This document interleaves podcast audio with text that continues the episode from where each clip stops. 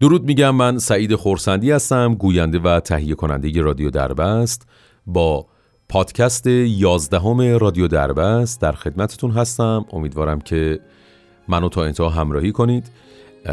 در اپیزود یازدهم پادکست رادیو دربست ما راجع به یک داستان مستندگونه ای صحبت می‌کنیم که مطمئنم اگر تا انتها این اپیزود رو بشنوید کلی مطالب جدید دستگیرتون میشه و با یک اپیزود جذاب با موضوعی بسیار تأثیرگذار روبرو خواهید شد. من فقط این نکته رو خدمتتون بگم که همونطور که بهتون وعده داده بودیم پادکست های سریالی رادیو دربست رو از این به بعد خواهید شنید و این اولین پادکست سریالی رادیو دربسته که قسمت اولش رو امروز خواهید شنید. خب بریم سراغ یکی از شخصیت های اصلی این داستان که اسمش هست خانم جورجیا اسمیت. که یک ون درب و داغون داشت که برای خانم جورجیا اسمیت و بچهش همین ون حکم خونه رو داره. این خانم حدوداً چهل ساله یه مهاجر یونانیه که در سال 1996 از آپارتمانش در سان فرانسیسکو بیرونش کردن و بی خانمان شده. سان فرانسیسکو می‌دونید که یکی از ثروتمندترین و گرونترین شهرهای آمریکاست که برای بسیاری از آمریکایی‌ها امکان خرید خونه تو این شهر به دلیل بالا بودن قیمت خونه اصلا وجود نداره و برای داشتن یک زندگی راحت تو این شهر میگن که یه چیزی حدود 300 هزار دلار در سال باید درآمد داشته باشی که خب این میزان درآمد معادل متوسط درآمد پنج سال شهروندان آمریکایی در دیگر شهرها. از بحث خارج نشم داشتم می‌گفتم که یک مهاجر یونانی به اسم خانم جورجیا اسمیت یه ون در داغون داره. که این ون براش مثل یک خونه است و این خانم رو به همراه بچهش از آپارتمانش بیرون کردن. اونا تصمیم می‌گیرن که برای مدتی از این شهر به اون شهر مثل دورگردها با ون خودشون سفر کنن و با دختر پنج سالش خانم جورجیا اسمیت اطراف شهر میگشتن تا یه جایی برای پارک کردن ماشین پیدا کنن و بتونن شب رو همونجا به صبح برسونن. هیچ وقتم برای مدت طولانی توی محل نمیموندن. بریم سراغ شخصیت اصلی این داستان که شخصیت اصلی این داستان یه دختر کوچولوی پنج ساله ای هستش به نام جاسمین. جاسمین به مدرسه نمی‌رفت و فقط با مامانش به پارک و باغ وحش و ساحل و اینجور جاها می‌رفت و یه جورایی زندگی توی ون براش مثل کمپ زدن بود که خیلی هم براش لذت بخش بود. سال 1997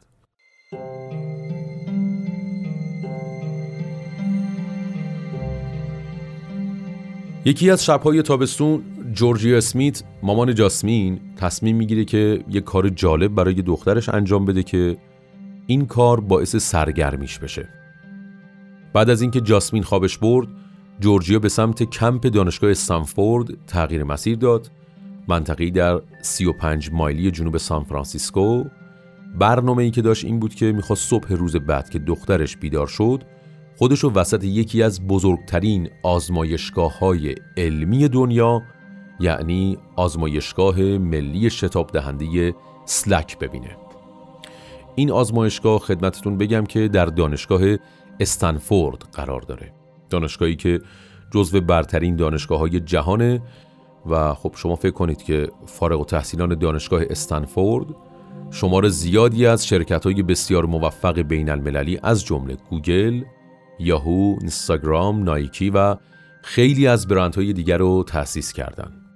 محلی که دیدنش برای جاسمین مثل یک رویا بود. مثل همه بچه که مثلا فکر کنید بچه ها توی امریکا آرزوشون رفتن به دیزلیلنده منتها جاسمین خیلی دوست داشت که به همین آزمایشگاهی که من خدمتتون گفتم یعنی آزمایشگاه ملی شتاب دهنده اسلک بره چرا چراش خدمتتون میگم به خاطر اینکه جاسمین یه دختر پنج ساله‌ای بود که اصلا عادی نبود و با بقیه دوستاش خیلی فرق داشت.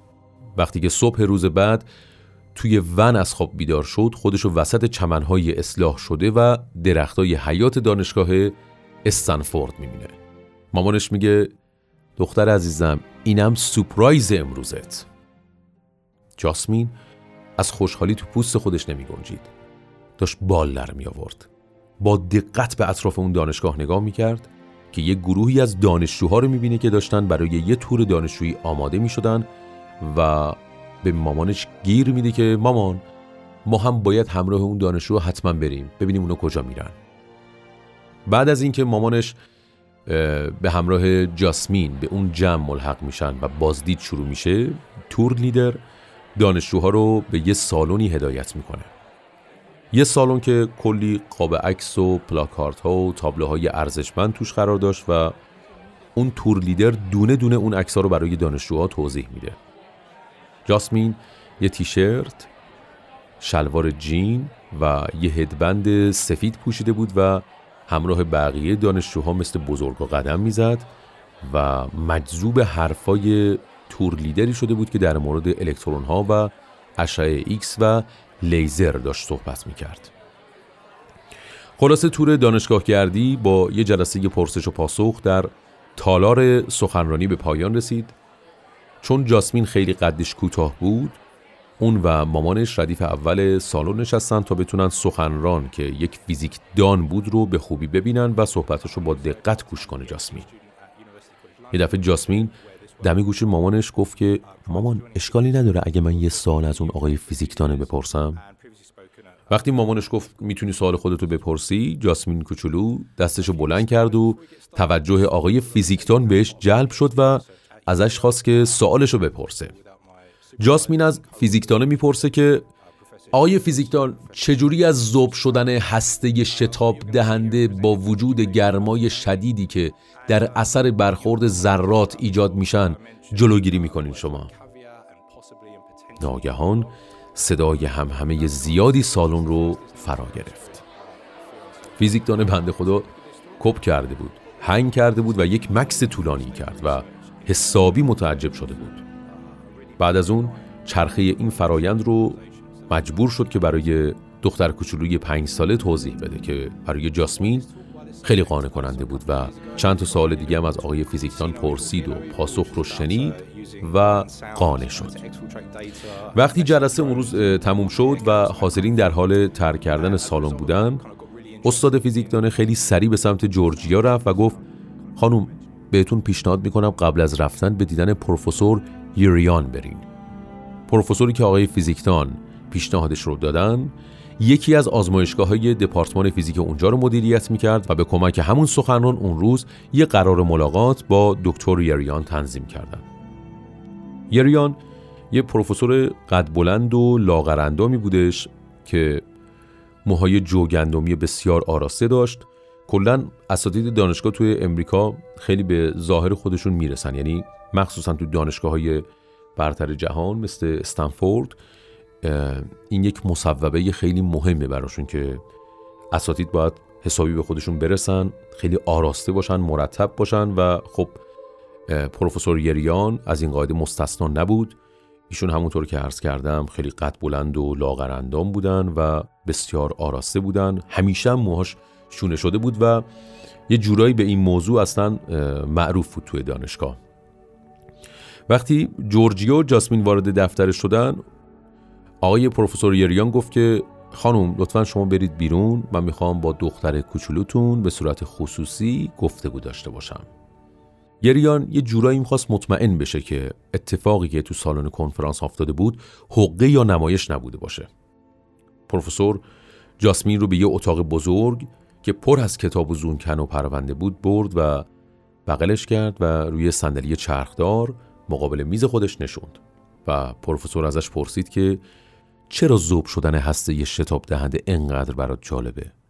جاسمین خیلی جدی جواب داد ذراتی که با سرعتی نزدیک به نور حرکت می‌کنن انرژی گرمایی خیلی زیادی تولید می‌کنن که باید کنترل بشه آقای پروفسور. بعد پروفسور یه سال در مورد قوانین فیزیک در مورد حرکت پاندول ازش پرسید. جاسمین هم در مورد بقای انرژی و نوسان و میرایی استحکاک برای پروفسور شروع کرد به صحبت کردن. خلاصه پروفسور که حسابی تعجب کرده بود از اطلاعات بسیار بالای جاسمین از جورجیا مامانش خواست که به اتاق بیاد. و به مادر جاسمین گفت که خانم شما یه دختر نابغه دارین. فقط به من بگید که این چیزهایی که داره صحبت می‌کنه ازش رو از کی یاد گرفته. جورجیو گفت که از هیچکی. اون همه چیز خودش یاد گرفته. خب یکم برگردیم عقب و اگر موافق باشید کمی از ابعاد زندگی جورجی اسمیت من براتون بگم که ویژگی های شخصیتیش براتون بیشتر مشخص بشه. جورجیا اسمیت زمانی که جاسمین رو باردار بود از همسرش جدا میشه. یه خانم 36 ساله بود تو اون زمان که در رشته ادبیات تحصیل می‌کرد. اون قبل از جاسمین یه پسر به اسم آپولو و یه دختر به اسم ونسا داشت و جاسمین هم که سومین فرزندش بود. جورجیا بعد از اینکه خب طلاق گرفت بی پول و تنها شد و با توجه به سابقه بیماری که داشت خیلی باید مراقب خودش می بود و خودش اینطور میگه که زمانی که من جاسمین رو باردار بودم دکتر به من میگفتش که به هیچ عنوان نمی‌تونید شما بچه سوم خودتو به دنیا بیاری و باید سخت جنین کنی به خاطر بیماری که داری. اما جورجیا به این قضیه هیچ اهمیتی نداده بود و گفته بود که منتظر میمونم تا ببینم خواست خدا چی میشه. 13 مارس 1991 جورجیا تو خونه خودش به کمک یه ماما و یک دامپزشک. دقت کنید یک دامپزشک فرزندش رو به دنیا آورد. همونجور که پیش بینی می‌شد کلی خون از دست داد به خاطر بیماریش و حالش خیلی بد بود و طبق گفته مادرش وقتی جاسمین به دنیا آمد بند ناف جاسمین رو با یک گیره‌ای که برای بره و گوساله استفاده میشه بستن. خیلی طول نکشید تا جورجیا متوجه بشه که دخترش با بقیه بچه‌هاش فرق داره و بچه های دیگه که اطرافش دارن زندگی می‌کنن. به خاطر اینکه تو شیش ماهگی شروع کرد به حرف زدن حدود نه ماهگی می‌تونست بخونه. بنابراین یه چند تا کتاب از کتابخونه دانشگاه گرفته بود تا جاسمین با اونا سرگرم باشه که خب اون کتابا مثل رمان های اکسار بودش کتاب های علمی بودن که جاسمین به دقت هر روز اونا رو می‌خوند.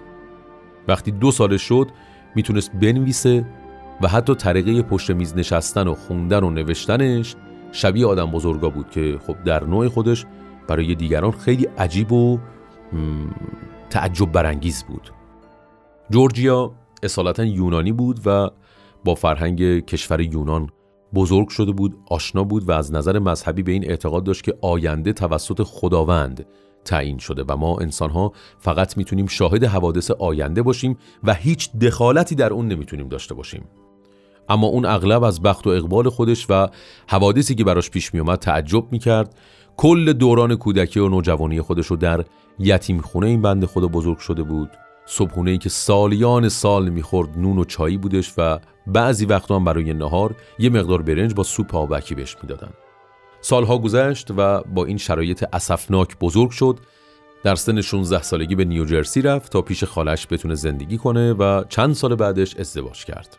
پس اینجوری بهتون بگم که جورجیا با یک شرایط خیلی سخت بزرگ میشه ازدواج می‌کنه دو تا بچه به دنیا میاره و زمانی که سومین بچهش رو بار داره از همسرش جدا میشه. دو تا از بچه‌هاش ازدواج می‌کنن و حالا که بچه سومش یعنی جاسمین داشت بزرگ می‌شد مثل همه مادرها نگران آینده فرزندشه.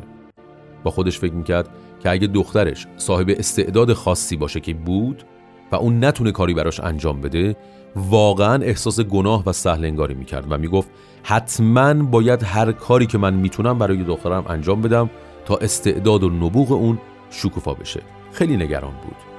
و نگران این بود که دخترش ممکنه به خاطر این استعداد گوشگیر بشه تنها بمونه و زمانهای زیادی رو با خودش این سوال رو مرور می‌کرد که آیا استعداد و نبوغی که اون داره واقعا یک هدیه الهیه یا یک بدبختی و یه چیز آزاردهنده ای ممکنه براش باشه؟ یک کتابی در مورد پدر و مادرهایی که فرزندانی با استعدادهای خارق‌العاده دارن نوشته شده که به بخشی از این کتاب من تو این اپیزود اشاره می‌کنم که بی ارتباط با بحث این اپیزود نیست. نویسنده در یه جایی از این کتاب میگه که داشتن همچین فرزندانی مثل برنده شدن در یک قرعه کشی. اجازه بدید من از روی کتاب دقیق بخونم. نوشته شده که داشتن همچین فرزندانی مثل برنده شدن در یک قرعه کشی و یا پیدا کردن یک بلیت طلایی تو یک شکلات میماند. البته این فقط یک مثال برای مقایسه کردن است و واقعیت های زندگی پیچیده تر از اینها هستند. حتی بر سر این مسئله که اینجور بچه ها باید تو همون کلاسی بنشینن که همسن و سالهای خودشون هستن یا در مقاطعی تحصیل کنند که مناسب استعدادشان باشد هنوز بحث و اختلاف نظر وجود دارد.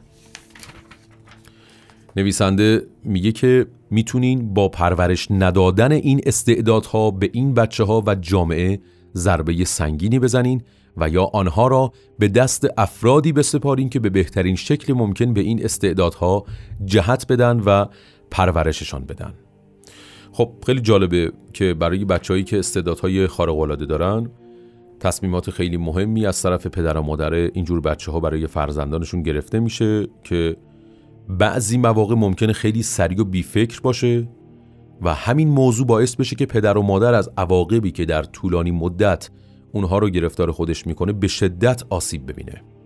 از طرفی هم مسائل مالی و اقتصادی می‌تونه به طور عجیب و غریب و ناراحت کننده ای روی این تصمیم گیری ها تأثیر گذار باشه به خاطر اینکه هزینه آموزش و کلاس های خصوصی و نرم افزارها و اینجور چیزا که خب قطعا کمک می‌کنه که استعدادهای فرزندانشون پرورش پیدا کنه بار بسیار سنگینی رو روی دوش خانواده ها می‌ذاره و بعد از مدتی پدر و مادرها بهشون حسابی فشار میاد و شاید اصلا بیخیال این قضیه بشن. نویسنده این کتاب که من یه چند خطیش رو خدمتون خوندم میگه که داشتن فرزندان نابغه و خارق‌العاده دقیقا مانند داشتن فرزند معلول یا ناتوانه. گوشگیر و تنها شدن سردرگمی متفاوت بودن همه اینها در هر دوی این موارد مشابه می باشد این کودکان آماده رشد کردن و تعالی و رسیدن به قله های موفقیت هستند. با این وجود ملزوماتی که خانواده ها برای رسیدن به این اهداف باید فراهم کنند بسیار چالش برانگیز و نیاز به صبر و آگاهی خیلی زیاد داره. آنها با سیستم نرمال ناسازگاران راست میگه دقیقا. این اتفاق وقتی که برای بچه ها میافته که استعدادهای خارق العاده ای دارن خب سیستم نرمال اصلا نمی‌تونه به کمکشون بیاد.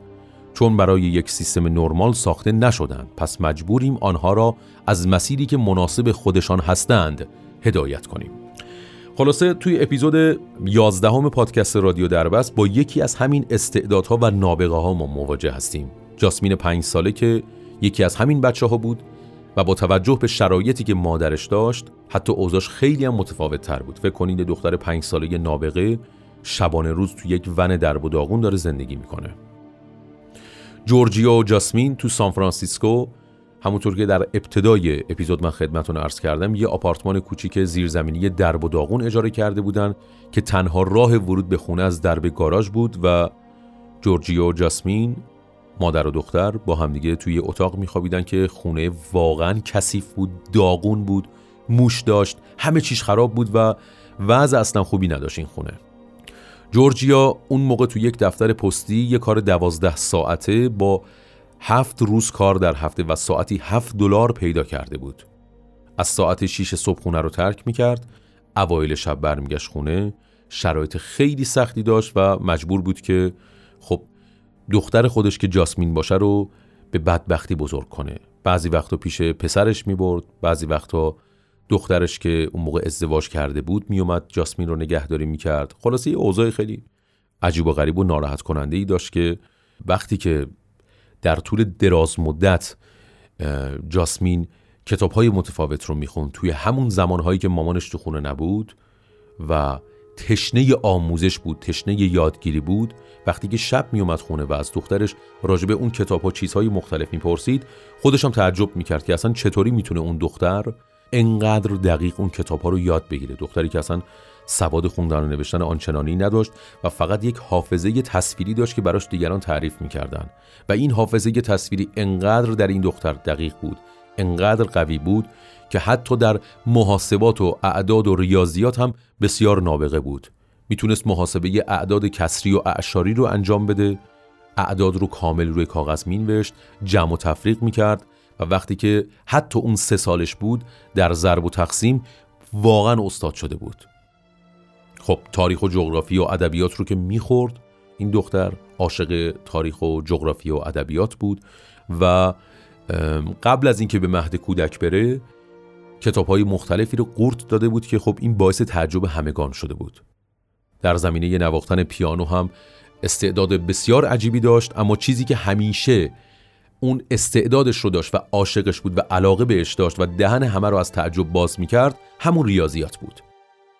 تو سن چهار سالگی جاسمین مسائل جبر رو حل می کرد و در مارس 1996 بود که وقتی که چهار سالش شده بود مامانش تلاش زیادی کرد که بتونه اونو در یه مدرسه دولتی ثبت نام کنه به خاطر اینکه اون نابغه بود.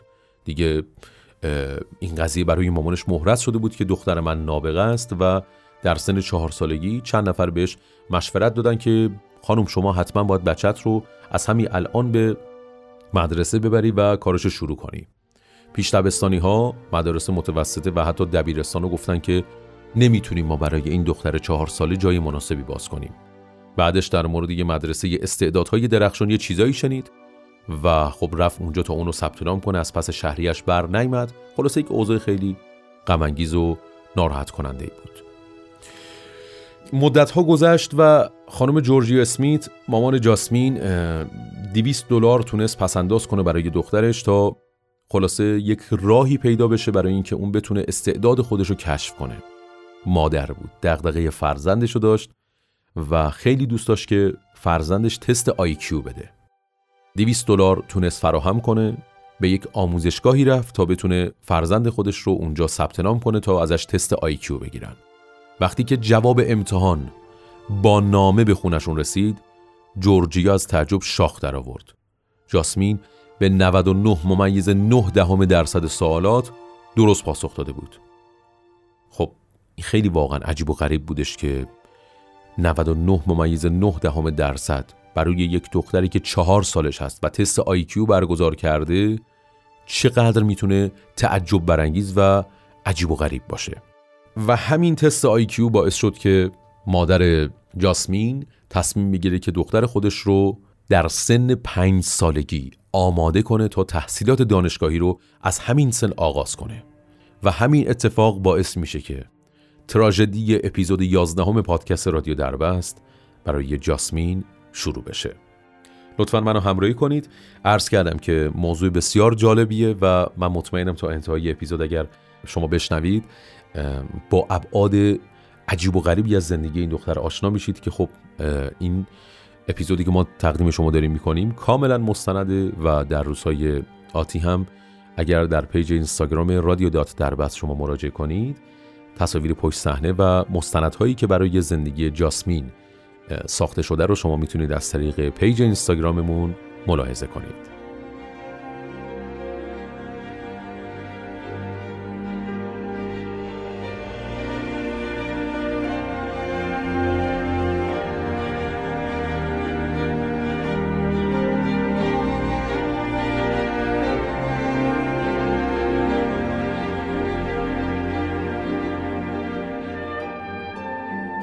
یکی از تراژدی های اپیزود 11 هم اینجا رقم می‌خوره که به جورجیا خبر می‌رسه که ونسا دختر بزرگت با همسرش و نوت تصادف می‌کنن در یک بزرگراهی و ماشینشون چپ می‌کنه. ضربه خیلی شدیدی به سر دامادش وارد میشه و تو راه بیمارستان میمیره. نوه دو سالش خوشبختانه هیچ آسیبی نمی‌بینه اما ونسا دختر جورجیا از کمر به پایین فلج میشه و اونجا بود که مادر قصهش دو برابر می شود و میگه که دختر من هم باید مثل خودم به عنوان یک زن تنها زندگی کنه علاوه بر اینکه اون فلج هم شده.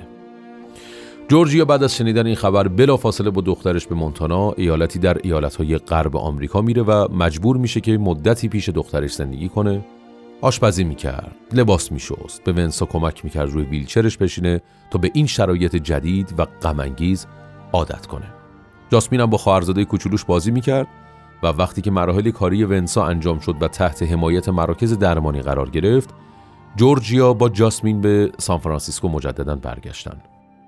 جورجیا بنده خدا فکر می‌کرد که می‌تونه به آپارتمانش برگرده و دوباره سر کار قبلیش بره اما صاحب خونش که قبلا بهش گفته بود که تو این شرایطی که خانم براتون پیش اومده اصلا نگران پرداخت اجاره خونه نباشین متاسفانه آپارتمانش رو به یه فرد دیگه اجاره داده بود.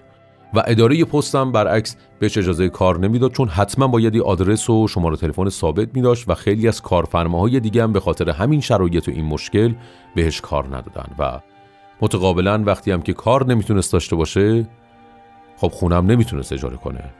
هیچ راهی نداشت تا اینکه همون ونی که من در ابتدای اپیزود 11 خدمتتون گفتم به دادش رسید اون ون درب و داغون جایی شد یک معمنی شد یک پناهگاهی شد برای اون مادر و دختر که بتونن اونجا زندگی کنن و روزهای خودشون رو سپری کنن.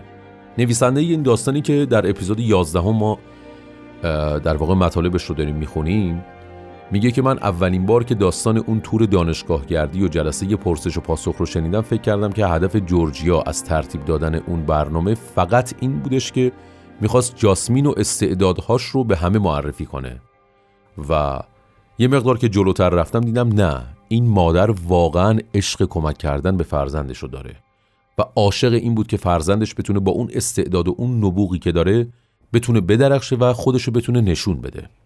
البته همونطور که من عرض کردم در طول اون تور و مصاحبه جاسمین انقدر پروفسور رو تحت تأثیر خودش قرار داده بود که به جورجیا پیشنهاد کرد که اونو در یکی از برنامه های آموزشی اون دانشگاه که مخصوص افراد با استعداد نوجوان هست و شامل یه سری آموزش های از راه دور و برنامه های خاص برای افراد با استعداده ثبت نام کنه تا به حال رشد و شکوفایی جاسمین از همونجا آغاز بشه.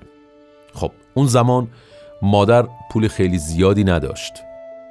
ولی خب خوشبختانه شکایتی که از صاحب خونش کرده بود به خاطر کاری که باش کرده بود باعث شده بود که دادگاه به نفش رأی مثبت بده و موفق شد که یه آپارتمان کوچیک برای خودش اجاره کنه یه مقدارم پول به دستش رسیده بود و چند تا حق انتخاب براش فراهم شده بود. اونجا بود که از دخترش می‌پرسه که جاسمین دختر عزیزم دوست داری کجا زندگی کنیم؟ و جاسمینم گفت من دلم می‌خواد جایی زندگی کنم که درش متولد شدم. بنابراین اونا به مونتانا برگشتن و در آپارتمان جدیدشون ساکن شدن و جاسمین با لپتاپش در دوره های مجازی دانشگاهی که آقای پروفسور زحمتشو کشیده بود براش فراهم کرده بود مشغول تحصیل شد. فکر کنید که در یه دوره سه ماهه جاسمین دروس جبر و محاسبات رو پشت سر گذاشت. حتی تو دوره هایی که مخصوص استعدادهای خاص بود اون از همه بهتر بود و باعث تعجب همه می‌شد انقدر کارهاش فوق العاده بود که اونا فکر می‌کردن که واقعا یک فریبی در کاره. و مدیران و مسئولین دانشگاه استنفورد براشون خیلی تعجب برانگیز بود که چطور این دختره با این سن و سال می‌تونه این کارهای عجیب و خارق العاده رو انجام بده. حتی در یک مورد یه اکیپ از دانشگاه به مونتانا فرستادن تا خودشون حضورا چک کنن که هیچ فریبی در کار اونها نباشه. اون و استاداش که قبلا مکالمات آنلاین داشتن حالا از نزدیک توی خونش باهاش ملاقات می‌کردن و مسائل سخت و پیچیده رو مطرح می‌کردن و اون خیلی راحت همه مسائل رو حل می‌کرد. یکی از پروفسورها می‌گفت اون حداقل ده برابر باهوشتر از بهترین نابغایی هستش که من تا حالا در دانشگاه استنفورد بهشون درس دادم. در سال 1998 بود که یکی از مجلات علمی که برای یکی از موضوعات خودش دنبال یک بچه با استعداد فوقالعاده میگشت و در مورد جاسمین شنیده بود یه گروه برای مصاحبه به اونجا فرستاد تا با جاسمین بتونن ملاقات کنن. گروه مصاحبه کننده ها و گزارشگرها که می‌خواستن یه روز کامل از زندگی اونا رو فیلم برداری کنن ساعت 6 و نیم حدودا صبح بود که به محل زندگی اونا رسیدن و کار خودشون رو با تصویر برداری از صبحونه خوردن مادر و دختر شروع کردن. بعد از اون به اتاق جاسمین رفتن که اونجا جاسمین پشت کامپیوترش شروع به مطالعه می‌کرد و وقتی که داشت یه سری از مسائل ریاضی رو روی وایت بورد حل می‌کرد گزارشگر برمیگرده بهش میگه به نظر خیلی خوشحال میای امروز و حسابی داره بهت خوش میگذره آره؟ و جاسمین با یه مقدار خجالت و آروم جواب میده که بله درسته. وقتی داشت مسئله ای رو حل می‌کرد قیافش خیلی جدی می‌شد و ابروهاش تو هم دیگه می‌رفت و حسابی اخ می‌کرد. عکاسا هم مدام در حال عکاسی و ثبت این لحظات جذاب بودن. جاسمین لپاش قرمز بود حرکات رفتاراش خیلی تحصیل برانگیز بود و اون گزارش هم یکی از بهترین کارهایی شد که اون شبکه انجام داده بود. کلاس آنلاینی که اون روز داشت در واقع آزمون دوره ابتدایی بود که اگه موفق می‌شد که اون آزمون رو با موفقیت بگذرونه می‌تونست به طور رسمی به عنوان دانشجو وارد دانشگاه بشه. در حالی که در حضور همه اون افراد جای هیچ شک و شبهه‌ای وجود نداشت جاسمین برای حل یک مسئله که همونجا مطرح شده بود داوطلب شد همینطور که داشت مسئله رو حل می‌کرد دانش آموزهای دیگه که همشون ازش بزرگتر بودن حسابی با حسادت و ناراحتی بهش نگاه می‌کردن و وقتی که کلاس آنلاین اونها تموم شد اون با همکلاسیاش می‌خواست خداحافظی کنه و براشون دست تکون داد. خیلیاشون باشون خدافظی هم نکردن به صورت آفلاین شدن و واضح بود که همشون دارن بهش حسادت می‌کنن و شکاف زیادی بینشون وجود داره به خاطر استعداد عجیبی که اون دختر داره. وقتی که کار فیلم برداری و مستندسازی تموم شد. گزارشگر تو اتاق نشیمن که با تابلو و گلدون و چیزهای سنتی تزئین شده بود کنار جورجیا نشست و خیلی دوست داشت که با مادر این دختر یه مقدار گپ بزنه. جورجیا گفتش که من آرزو اینه که دخترم تا سن 11 سالگی مدرک لیسانسش رو بگیره و گزارشگر بهش گفتش که در خصوص مدرک فوق لیسانس و دکترا فکر می‌کنید که دخترتون کی موفق بشن؟ و جورجیا میگه که حد اکثر تا سن 16 سالگی. بعد از اینکه این مصاحبه و مستند در مورد جاسمین در دسامبر 1998 منتشر شد مردم هر جا اونا رو می‌دیدن عاشق جاسمین شده بودن و عاشق مادرش شده بودن و ازشون کلی سوال میپرسیدن که چطور شما موفق شدید چطور دخترتون اینقدر آیکیوش بالاه و از این جور سوالایی که خلاصه اونا رو دیگه مطرح کرده بود و معروفشون کرده بود. بالاخره مسئولین دانشگاه قبول کردند که اون به طور رسمی در سن هشت سالگی سر کلاس های دانشگاه بشینه. فکر کنید سن هشت سالگی کنار دانشجوهایی که حداقل از خودش دوازده سیزده سال بزرگتر بودن و قرار شد که در دانشگاه ادامه تحصیل بده. اون رشته ریاضی رو انتخاب کرد. چون خیلی کوچولو بود جورجیا مجبور می‌شد که هر روز دخترش رو به دانشگاه ببره. از صبح تا بعد از ظهر در دانشگاه پشت درهای کلاس ها میشست تا کلاس دخترش تموم بشه و جورجیا میگه که اون روزها بهترین روزهای زندگی ما بود. همه درگیری ما فقط یادگیری و تحصیل اون بود و جاسمین هیچ چیزی رو به اندازه یادگیری و آموختن دوست نداشت. کمک خانواده ثروتمند برای تحصیلات جاسمین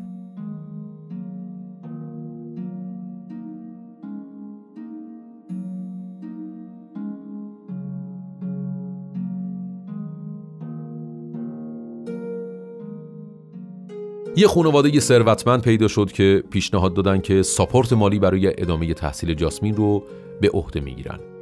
هزینه کلاس ها، کتاب ها، رفت آمد و سایر چیزها برای اونها خیلی زیاد بود و جورجیا هم که خب مجبور بود تمام وقت در اختیار جاسمین باشه واقعا نمی‌تونه سر کار دیگه ای بره و درآمدی داشته باشه بنابراین مجبور شد که این پیشنهاد رو قبول کنه زندگی اجتماعی جاسمین وضعیت اصلا نرمالی نداشت چون اون به قدری بیشتر از سنش می‌فهمید که مورد تمسخر اطرافیانش قرار گرفته بود و این اتفاق برای اون بچه بسیار سخت بود و به ذهن و روحش و وجودش داشت لطمه های عجیب و غریبی می‌زد.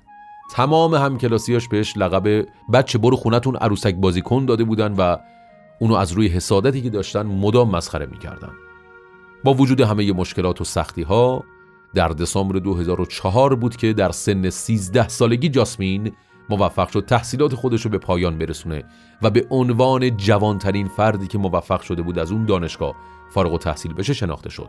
جاسمین مدت ها بود که تو این فکر بود که بتونه اسم خودش رو عوض کنه. می‌خواست یه اسمی واسه خودش انتخاب کنه که نشون دهنده روحیاتش و چیزهایی که تو سرش میگذشت باشه و به این نتیجه رسید که یه اسم چهار قسمتی یونانی برای خودش بذاره. پرومتیا اولمپیا کایرین پایتیتیا. پرومتیا نام دخترانه یکی از اسطوره های یونانیه که یه ارتباط معنایی با اندیشیدن و دور اندیشی هم داره. المپیا هم که خب همونطور که از اسمش مشخصه یه منطقه‌ای در یونانه که بازی های المپیک از اونجا شروع شد و یکی از بزرگترین موهبت هایی که به کل دنیا عطا شده و به نظر جاسمین جالب بودنش به خاطر اینه که در این بازی ها همه شرکت کننده ها در رقابت های سالم و به دور از کدورت با همدیگه بازی می‌کنن و به دور از هر سیاست یا هر چیز دیگه فقط به دنبال بهتر شدن هستن. کایرینم نام یکی دیگه از اساطیر یونانه و نماد زن بودن و قدرت زنها رو نشون میده. و واژه آخر پایتایتیا از دو چیز الهام گرفته شده. اولا که نام فیساغورس ریاضیدان و فیلسوف بزرگ یونانیه و ثانیا تلفظ این اسم خیلی شبیه پایتیا کاهن اهل دلوی بود که آینده رو پیش بینی می‌کرد. کاهن اصطلاح دینی و مذهبی در دنیای کهن دلف هم خب یه منطقی واقع در یونانه.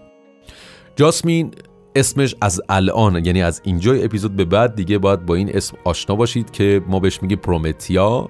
دیگه اسمش عوض شده و به زندگی کردن اعتقاد خیلی بیشتری پیدا کرده بود و باور داشت که این اسم خیلی براش خوب و برازنده است.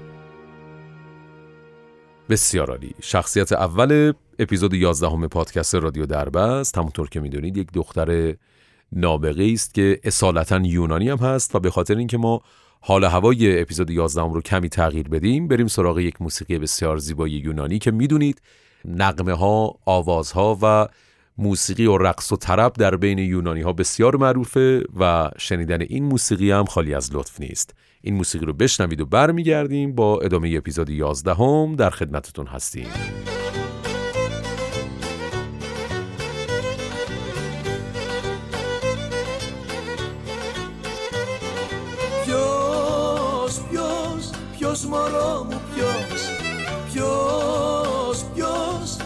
μωρό μου ποιος Ποιος έχει φιλημένη και στα χείλη δαγκωμένη Και στα χείλη δαγκωμένη Ποιος έχει φιλημένη Ποιος, ποιος, θέλω να ξέρω ποιος بله اینم موسیقی کوتاهی که با سعی کردیم که حال هوای اپیزود 11 رو کمی تغییر بدیم بریم سراغ صحبت های روانشناسان در خصوص افراد نابغه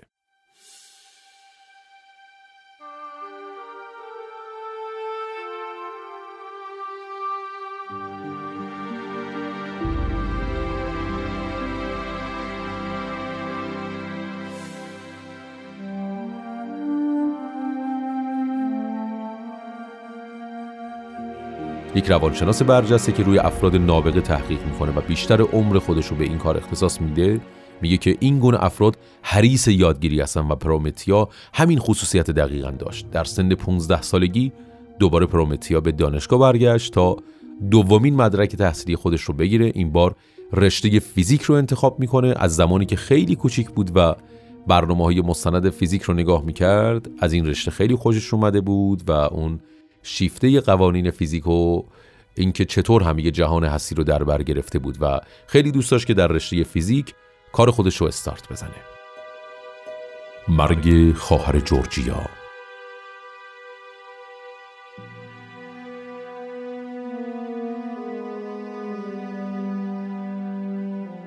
طی یه سری اتفاقات غمانگیز بود که خواهر جورجیا از دنیا رفت و مقداری پول برای اونها گذاشت که طبق قوانین محلی اونجا باید حد اکثر ظرف سی روز اون پول صرف خریدن یه خونه می‌شد.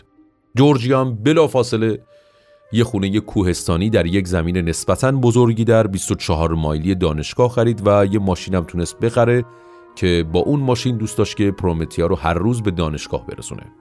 خود جورجیا میگه که بدترین تصمیمی بود که تا اون موقع گرفته بودم. شما فکر کنید یه خونه ای تو یک مزرعه دور افتاده یه منطقی که اینجوری تصویر سازی کنید که دور برش پر بود از تپه، دره، کلبه های چوبی، جاده ناهموار و پر از صخره بود علف های خیلی بلندی وجود داشت و کلا به محضی که اونا به اونجا نقل مکان کردن احساس تنهایی خیلی زیادی داشتن. چون همسایه خیلی ازشون دور بودن و یک منطقه فوق العاده سرد بود خیلی خشک بود هواش و باعث شد که اونها یعنی اون مادر و دختر بیشتر از گذشته احساس تنهایی کنن. کلا اتفاقای عجیب و غریبی که برای این مادر و دختر افتاده. از زندگی کردن توی اون ون درب و داغون شما بگیرید تا اون اتفاقی که برای دخترش افتاد که بعد از اون تصادف فلج شد و خب الانم در حال حاضر خواهرش مرده و اومده یک خونه ای خریده توی یک منطقه دور افتاده ای که از دانشگاه 25 مایل فاصله داره. زندگی خیلی پرفراز و نشیبی رو اونها تجربه کرده بودن. برنامه پرومتیام در روزهای هفته به این صورت بود که ساعت پنج صبح بیدار می‌شد صبونش رو می‌خورد یه مسیر تقریبا یک و نیم ساعته رو تا دانشگاه با مامانش می‌رفت. هر جا هم که می‌رفت مامانش مجبور بود که با اون بره و ساعتها تا نصف شب هر روز مشغول مطالعه بود و سعی می‌کرد که کارهای خودش رو به سرعت و با تمام قدرت انجام بده و یک دختری بود که کلا ذهنش همش از این درس به اون درس می‌رفت و بیش از اندازه درس می‌خوند و دنبال تحصیل و علم بودش. خلاصه روزهای مختلفی میگذشت در گروه فیزیک دانشگاه پرومتیا تونست ارتباط خیلی خوبی با دو تا از استادهای خودش برقرار کنه کارلا و بنت که یک زن و شوهری بودن و اون پنج ساعت از درساشو با کارلا برداشته بود در دانشگاه. کارلا میگه که اون یه ذهن باز و سیری ناپذیری داشت. اون زیر و بم هر چیزی رو که بهش یاد می‌دادی رو در می آورد مثل جارو برقی میموند که هر اطلاعاتی رو از محیط اطرافش با قدرت تمام جذب می‌کنه و اون با اختلاف خیلی خیلی زیاد باهوشتر از هر کسی بود که من در طول زندگیم دیدم و خیلی عزیز بود و دختر فوق العاده مؤدبی هم بود. بنت شوهر کارولا هم میگه که به حال اونم خودش در واقع استاد فیزیک کوانتوم بود. خیلی مجذوب این دختر بودش و می‌گفت از نظر توانایی ذهنی اون با اختلاف فاحش از بهترین افرادی که در طول 25 سال تدریسم دیدم بهتره و توانایی این دختر در درک مسائل جدید و یادگیری سریع واقعا برای همه باور نکردنی از جمله خودم مثلا یادم یه مسئله که مربوط به نرخ انتقال اتم های هیدروژن می‌شد رو توی سی یا چهل تا برگه این حل کرده بود و همیشه موقع حل مسائل لبخند به لب داشت. به مرور اونا با همدیگه وقت زیادی رو میگذروندن. بنت نگران آینده اون بودش و می‌گفت که این خصوصیت اون که خیلی دوست داره در رشته های مختلف دانش های مختلفی رو از علوم مختلف کسب کنه ممکنه خیلی براش خوب نباشه. یک جلسه حضوری هم با هم داشتن که بنت برگشت گفتش که این کار تو خیلی عالیه که دوست داری که به رشته های مختلف سرک بکشی علاقمند به تمامی رشته ها هستی اما بالاخره یه روزی تو باید تصمیم خودتو بگیری که دقیقا قراره چه کاری رو انجام بدی. اگه می‌خوای واقعا روی یک موضوع خاصی متمرکز بشی باید همون رشته رو تا انتهاش پیش بری نه اینکه از این شاخه به اون شاخه بپری. و ازش پرسید که تو چه زمینه ای رو دوست داری که تو همون زمینه فعالیت کنی و اون هیچ چیزی رو بیشتر از علوم تحقیقاتی دوست نداشت. وقتی بنت ازش خواست که برنامه آیندهش رو براش توضیح بده و دانشگاه محل تحصیلات تکمیلی خودش رو انتخاب کنه اون گفت که هیچ جایی رو بیشتر از همین دانشگاهی که در اون مشغول تحصیل بوده دوست نداشت و باز هم بنت میگه که اون نگران مسائل مالی و هزینه آش بود و به حال دغدغه‌های زیادی رو تو ذهنش و تو زندگیش داشت که یکی از اون دغدغه‌ها که خیلی هم مهم بود براش مادرش بود به خاطر اینکه مادرش تمام طول دوران جوانی خودش رو وقف اون دختر کرده بود. موضوعی که پروفسور اون دانشگاه متوجه شده بود موضوع خیلی اصولی و جالبی بود که میگفتش که مامانش همیشه هواشو داره و حالا که اون دختر 18 سالش شده نباید مامانش هر جایی که اون دختر میره دنبالش راه بیافته. به جای اینکه به مرور زمان اجازه بده اون بیشتر مستقل بشه اما ترس اون از تنها گذاشتن دخترش اصلا از بین نرفته چون خودش هم احساس تنهایی می‌کرد.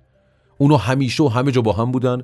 همیشه نمی‌دونیم چرا احساس خطر عجیب و غریبی داشتن و انتظار اتفاقهای بد رو داشتن. پروفسور میگه اونا همیشه انتظار داشتن یه اتفاق بد تو زندگیشون میافته زندگیشون رو خراب می‌کنه و بعد از مدتی همون اتفاق بدی که مدام بهش فکر می‌کردن متاسفانه به وقوع پیوست. پروفسور و هیچ کس دیگه در اون دانشگاه نمی‌دونستن که زندگی اونها چقدر سخت و پر از فراز و نشیب بوده. و اگر وابستگی توسط اون مادر برای اون دختر وجود داشت حتما از یک سری از مسائل قبلی خودش نشأت می‌گیره. همه چی از یه سری اتفاقات ساده شروع شد. خانواده که هزینه های اونو متقبل شده بود اعلام کرد که فقط اگه اون در رشته ریاضی درس بخونه هزینه هاشو پرداخت می‌کنن.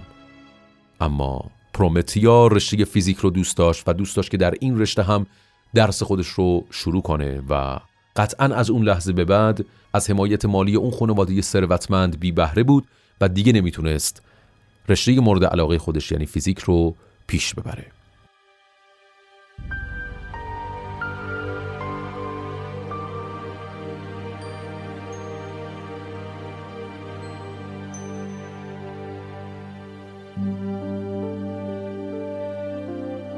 داستان غمانگیز اپیزود 11 پادکست رادیو دربست از اینجا بیشتر خودشون نشون میده.